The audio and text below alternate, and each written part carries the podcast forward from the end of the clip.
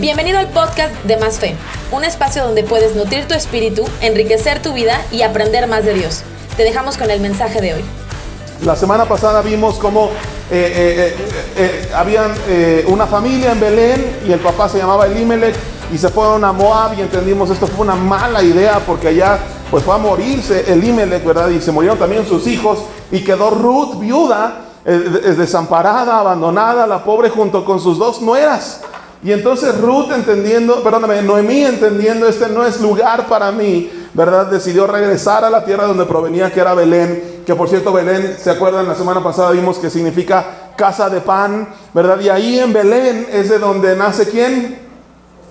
Jesús, ¿verdad? Importante este lugar eh, por su trascendencia simbólica. Y ahí entonces podemos entender eh, Dios trajo provisión más adelante y bueno, pues regresaron estas mujeres, la mamá eh, Noemí les dijo, bueno, la suegra en este caso les dijo, no me sigan, regresense, ustedes son de aquí, este, no me sigan, yo no tengo nada que ofrecerles. Y las nueras dijeron, no, este, nosotros eh, no te vamos a abandonar. Finalmente una de ellas recapacita y se va, orfa, pero Ruth se queda con ellas, ¿no? Y le dice, a donde tú vayas yo voy a ir, tu pueblo será mi pueblo, tu Dios será mi Dios y hablábamos de una serie de cosas que aprendemos acerca de la esencia del amor en, la plática del domingo pasado. Y hoy quisiera que enfocáramos un poquito ya el tema en las personas, ¿sí?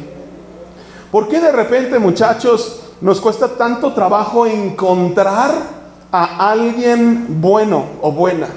Si tú eres soltero, si tú eres soltera, ¿verdad?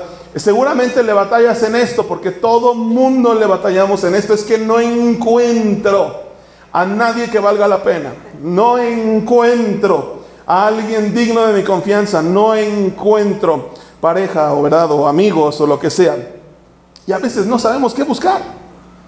Si lo más paradójico es que nos quejamos de que no encontramos a las personas, pero si tú le preguntas, bueno, ¿y qué buscas en una persona? Todo mundo va a decir lo siguiente, que sea buena onda, que sea amable, que sea relajado, que sea sencillo, que sea sincero. Y son las de siempre, ¿a poco no? Todos queremos a alguien buena onda, todos queremos a alguien sencillo, sincero, etcétera, etcétera. Pero yo me pregunto, ¿qué significa eso?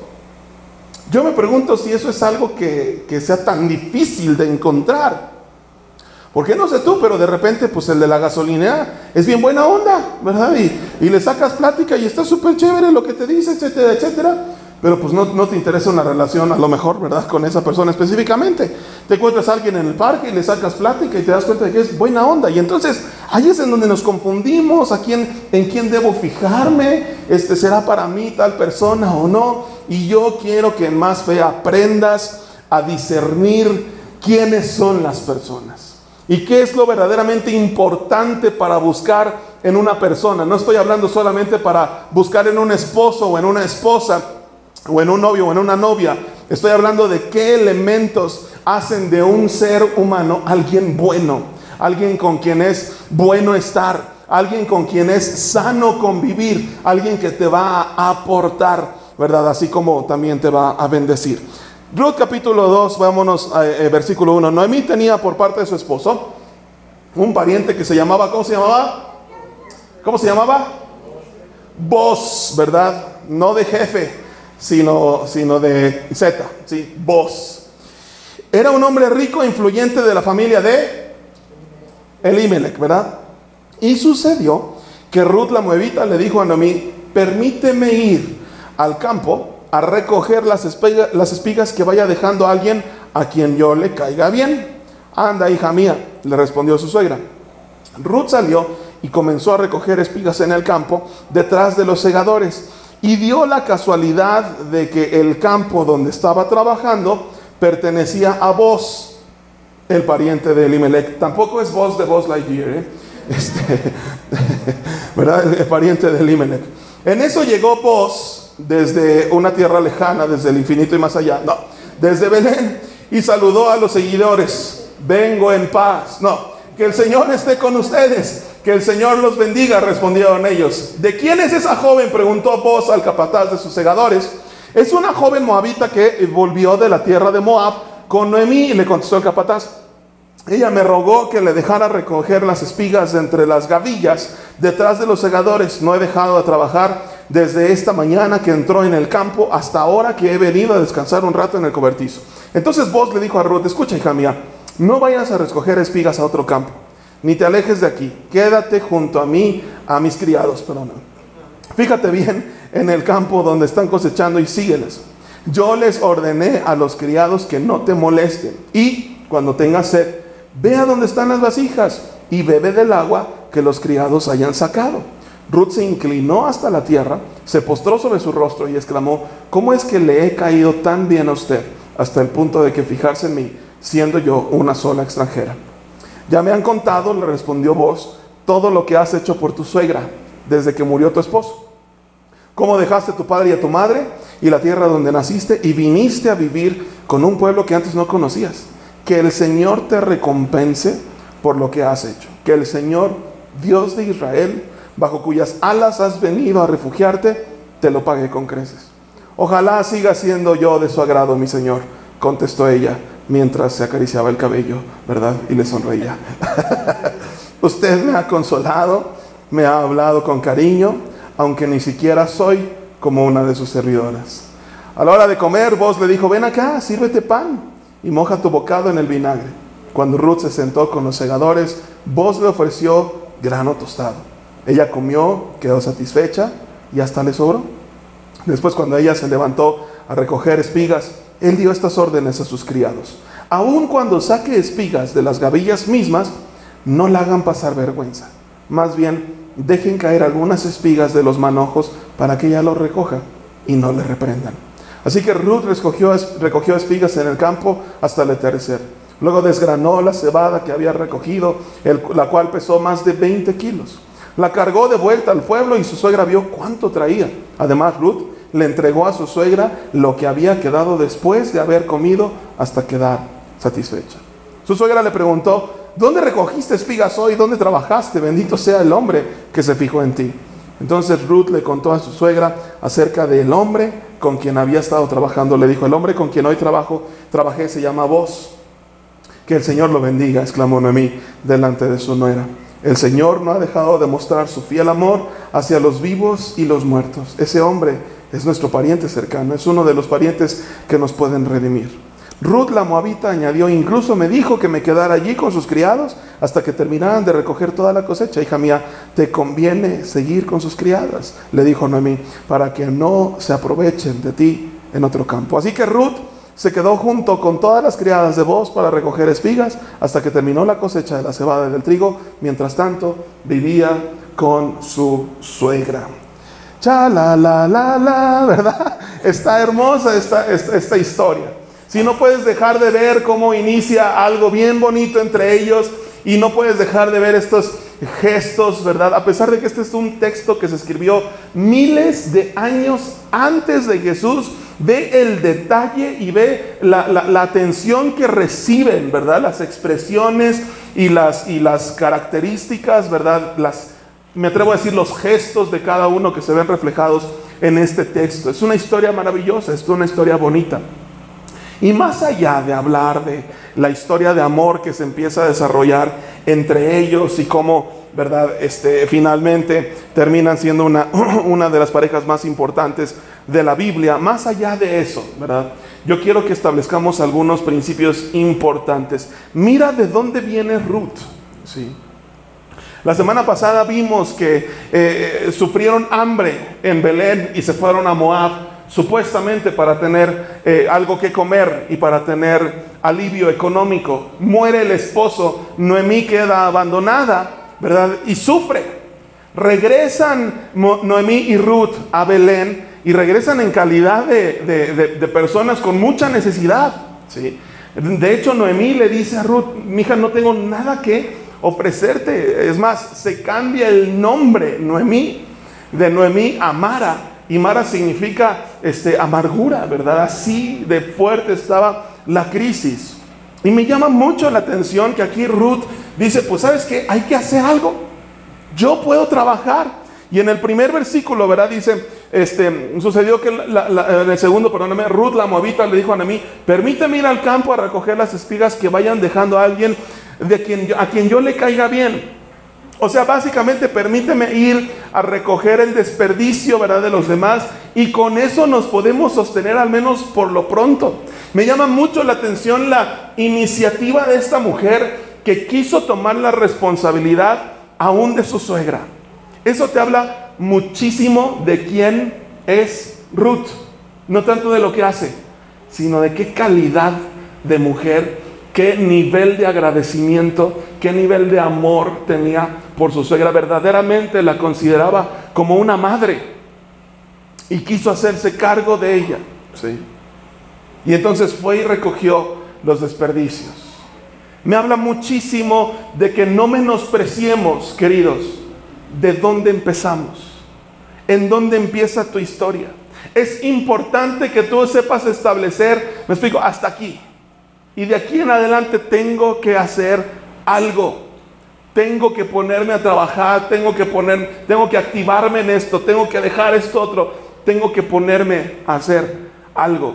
Nunca desprecies esos comienzos, esos inicios, porque Dios puede hacer algo increíblemente grande a partir de esto.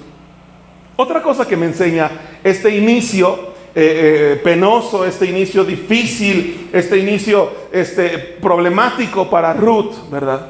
Es que a partir de las crisis, Dios verdaderamente forja algo en nuestras vidas. A partir de las crisis es cuando nosotros permitimos que el Espíritu trabaje y saque algo de ahí. Yo estoy convencido, muchachos, que hay dos ah, cosas, dos circunstancias que nos permiten eh, saber de qué estamos hechos. Las crisis y la riqueza. Ofrécele a una persona un millón de dólares y vas a saber de qué está hecho. ¿En qué invierte ese dinero? Se lo gasta, lo invierte, lo despilfarra, es sabio, da. A partir de la abundancia la gente se muestra como verdaderamente es. Y en las crisis también, la verdad es que la gente demuestra quién verdaderamente es.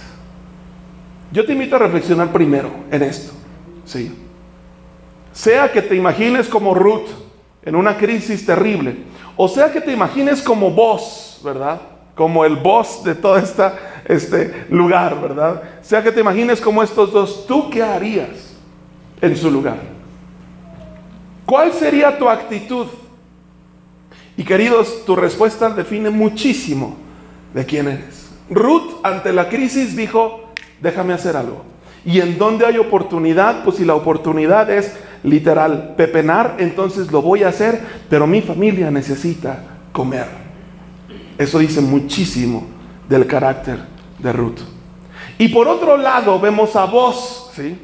Por otro lado lo vemos eh, eh, eh, muy, muy atento a lo que sucede, ¿verdad?, en su propiedad. Y yo creo que también podemos aprender muchísimas cosas acerca de vos. Por ejemplo, vos era un, un, líder, ¿verdad? Era un jefe, era un potentado que sabía administrar bien su negocio. Date cuenta cómo él no se le van las cosas, ¿sí? Date cuenta cómo se da cuenta de que hay una nueva integrante dentro de sus criadas y de volada pregunta quién es, de dónde viene, qué onda con ella. Más adelante incluso ella, cuando, cuando eh, Ruth se acerca a vos y le agradece y le dice, ¿por qué te fijaste en mí? ¿Qué onda? O sea, yo, ¿qué tengo de especial? Nada más vengo aquí a recoger. Se da cuenta de que vos sabía mucho acerca de ella. Vos era muy responsable. Vos hacías su chamba, era diligente. Vos sabía delegar, pero también estaba al pendiente de todo lo que ocurría en su empresa.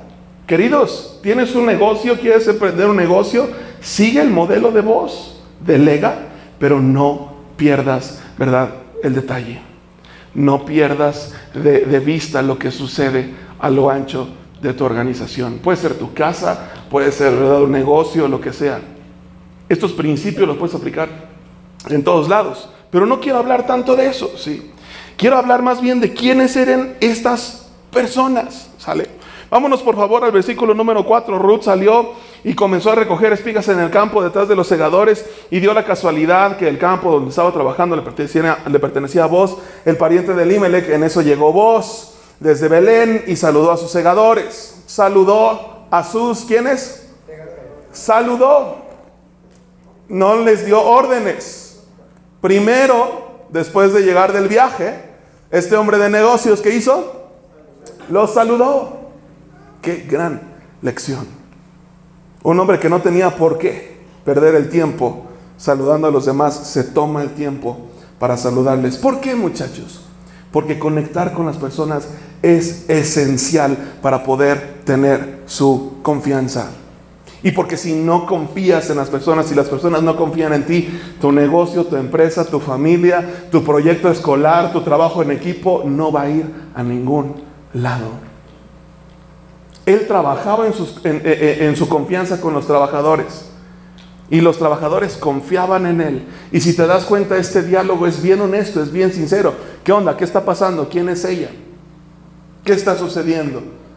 Y le dan una radiografía exacta de lo que está pasando. ¿Por qué? Porque este hombre se tomaba el tiempo para saludar a las personas. ¿Cuántas veces llegas a tu entorno de trabajo y llegas simplemente a tu computadora y ¡juac! te conectas ahí a tu computadora y mundo desaparezca? ¿Qué diferente sería tu ambiente laboral si tú empezaras a tomarte el tiempo, el tiempo necesario, no el tiempo para chismear, ¿verdad? El tiempo necesario para saludar a los que están a tu alrededor. Hola, ¿cómo estás? ¿Qué tal? ¿Cómo va tu día?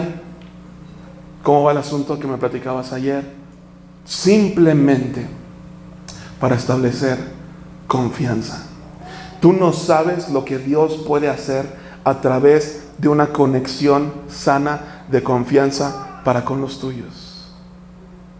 Yo estoy convencido que Dios prosperó a vos no por su capacidad intelectual, no por su este, eh, em, herencia eh, eh, económica, no por sus capacidades de liderazgo, sino por su carácter. Porque este era un hombre que verdaderamente amaba a las personas y se tomaba el tiempo para estar con ellos. La riqueza define quién eres.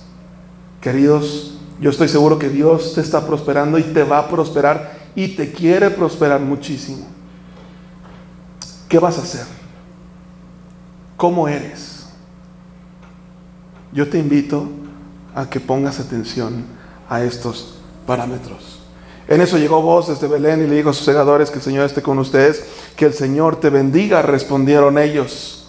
Que el Señor esté con ustedes, que el Señor te bendiga, respondieron ellos. ¿Cómo lo saluda? ¿Cómo lo saluda?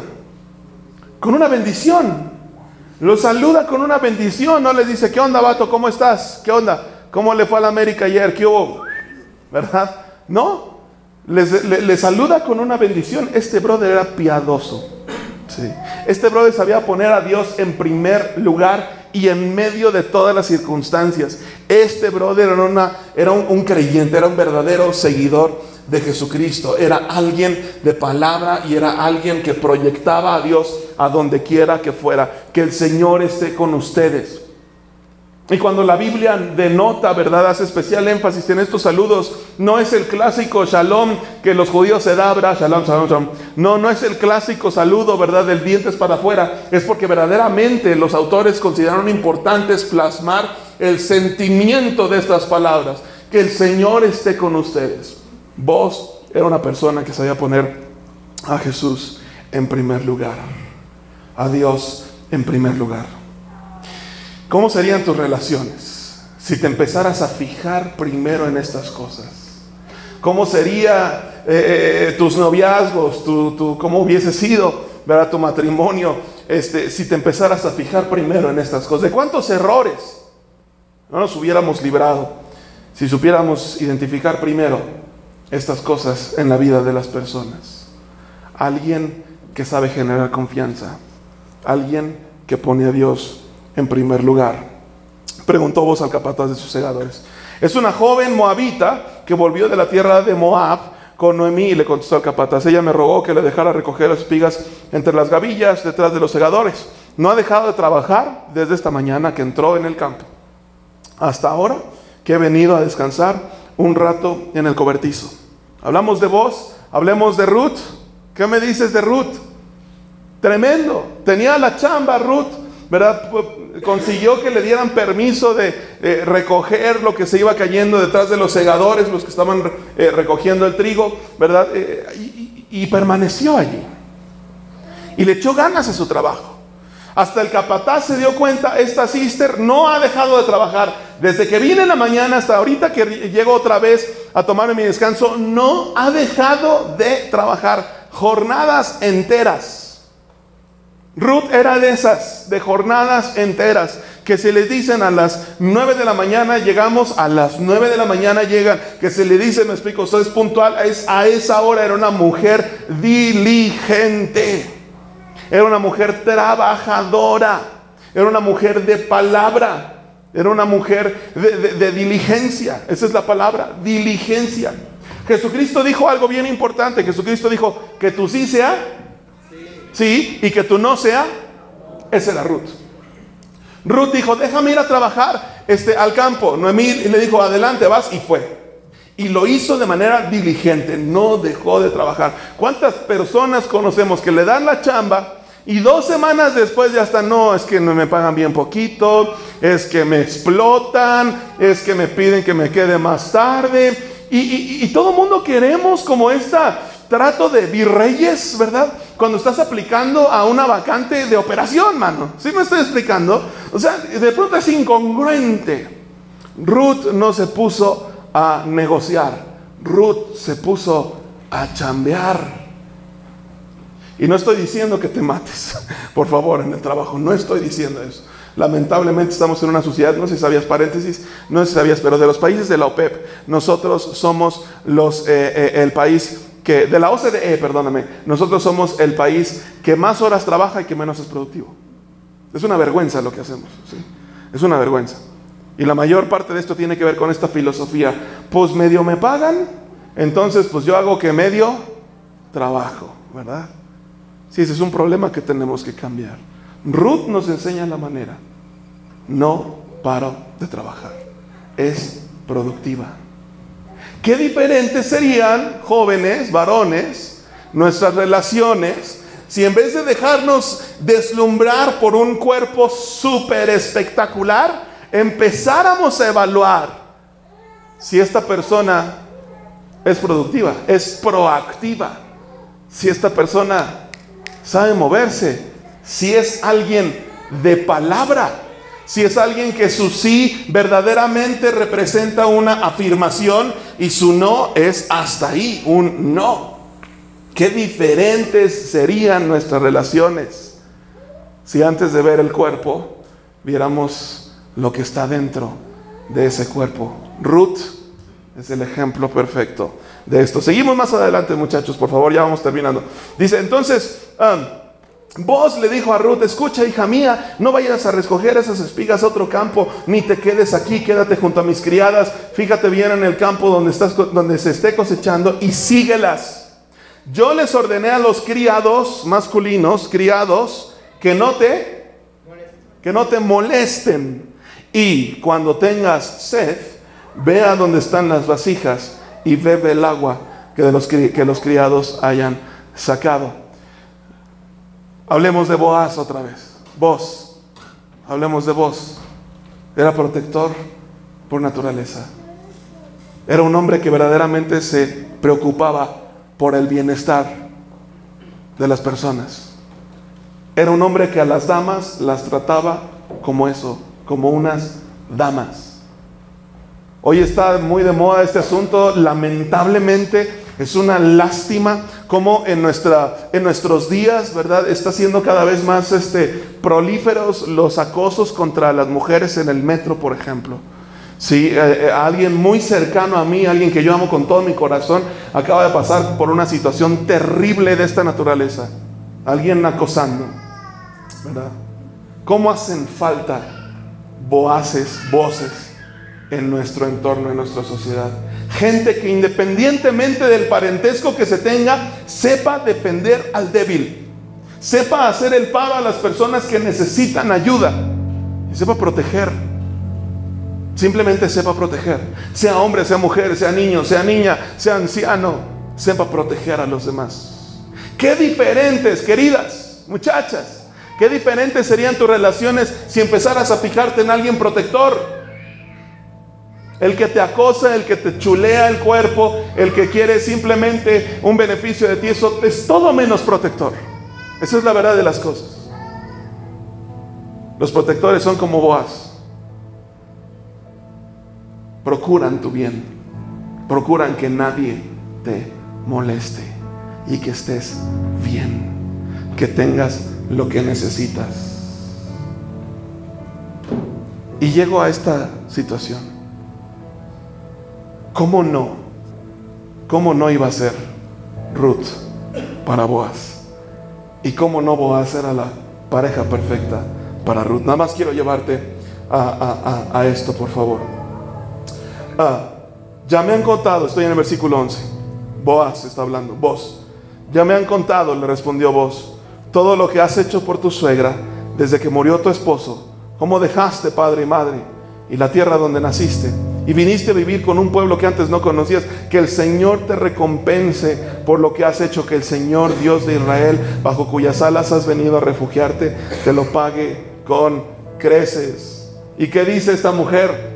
Dice, ojalá yo siga siendo de tu agrado, mi Señor. Usted ha consolado y me ha hablado con cariño, aunque ni siquiera soy como una de sus servidoras. La pareja ideal, ¿a poco no? La pareja perfecta, ¿a poco no? El diálogo hermoso entre los dos, denotando una complementación nata entre ellos, por supuesto. Pero ¿qué aprendemos nosotros? ¿Qué aprendemos? Cuando dos personas se preocupan por ser, ser la persona ideal, es inmediato, es innegable, es automático que encuentra a otra persona igual. Boaz, vos no fue a buscar a Ruth, se encontró con ella. Ruth no fue a buscar a vos, se encontró con él. Y lo que permitió que se encendiera, si tú lo quieres ver de esta manera, esta llama del amor fue que ambos eran iguales en su condición moral y en su condición espiritual delante de Dios. Ambos buscaban el bien de los demás. Boaz buscaba el bien de Ruth, así como Ruth buscaba no solamente su propio bien, sino el bien de su suegra, de Noemí. Ambos eran trabajadores Boaz llegó de su viaje y antes de descansar fue a su parcela. Y demandó un estatus de lo que estaba pasando. Boaz se puso a chambear. Ruth no paraba de chambear. ¿Cómo no iba a ser el uno para el otro si los dos creían en lo mismo? Los dos creían en Dios. Los dos creían en las personas. Y los dos creían en el trabajo. ¿Cómo no iban a ser la pareja perfecta? Queridos, Preciosos, amados amigos míos, por favor despertemos de este sueño utópico de encontrar a la persona ideal. Despertemos de esta mentira que nos han hecho creer que en algún momento vas a encontrar o vas a elegir o vas a seleccionar a tu pareja ideal. Eso no existe y despierta la realidad de que nunca vas a encontrar a nadie ideal si no te pones a ser esa persona ideal primero. Si no dedicas tu vida a ser el tipo de persona que tú quisieras tener. Por eso tanta frustración, por eso tanta soledad. Porque la gente se enfoca en lo que hace. Voy a hacer esto para encontrar. Voy a hacer esto para atraer. ¿Y qué sucede? Hay incompatibilidad. Se rompen los matrimonios. Se deshacen las relaciones. Porque dejamos de poner el foco en lo más importante que es ser. Ser.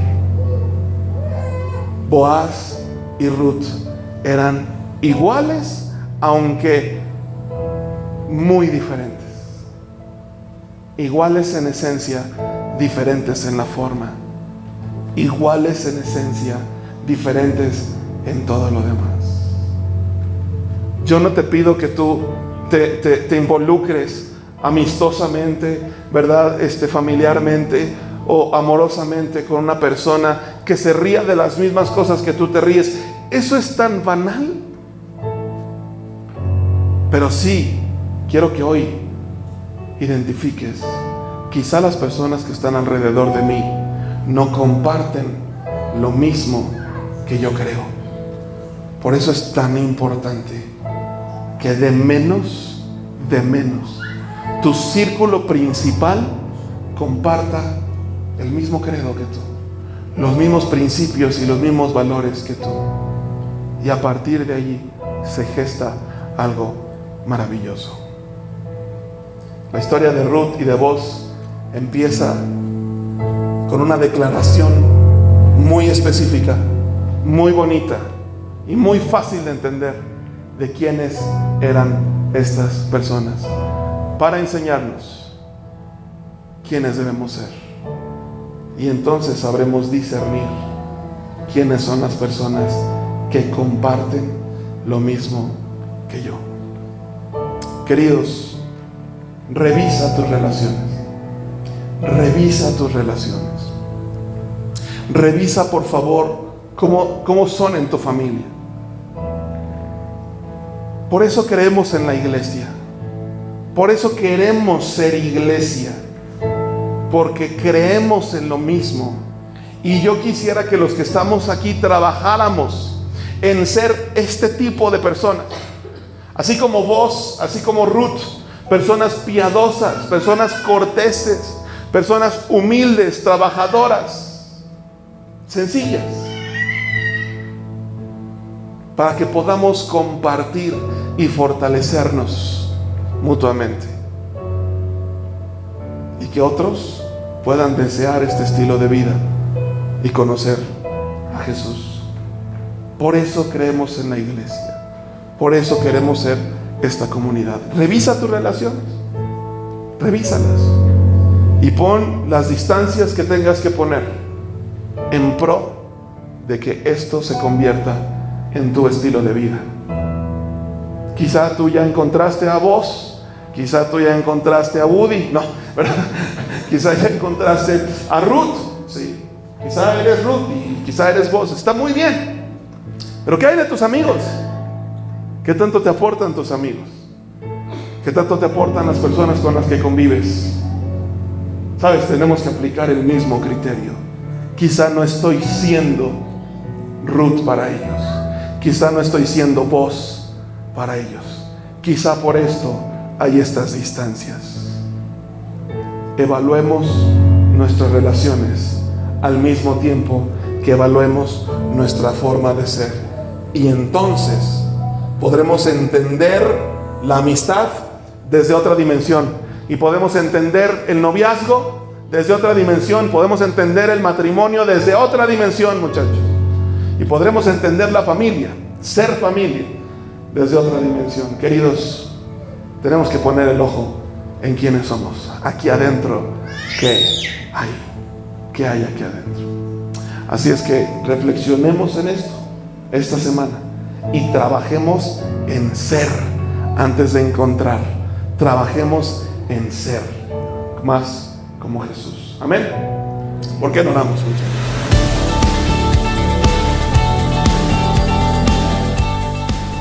Muchas gracias por habernos escuchado. Si quieres contactarnos, puedes visitar nuestra página web en masfe.mx. Esperamos que este mensaje haya sido de bendición para tu vida y te esperamos en el siguiente.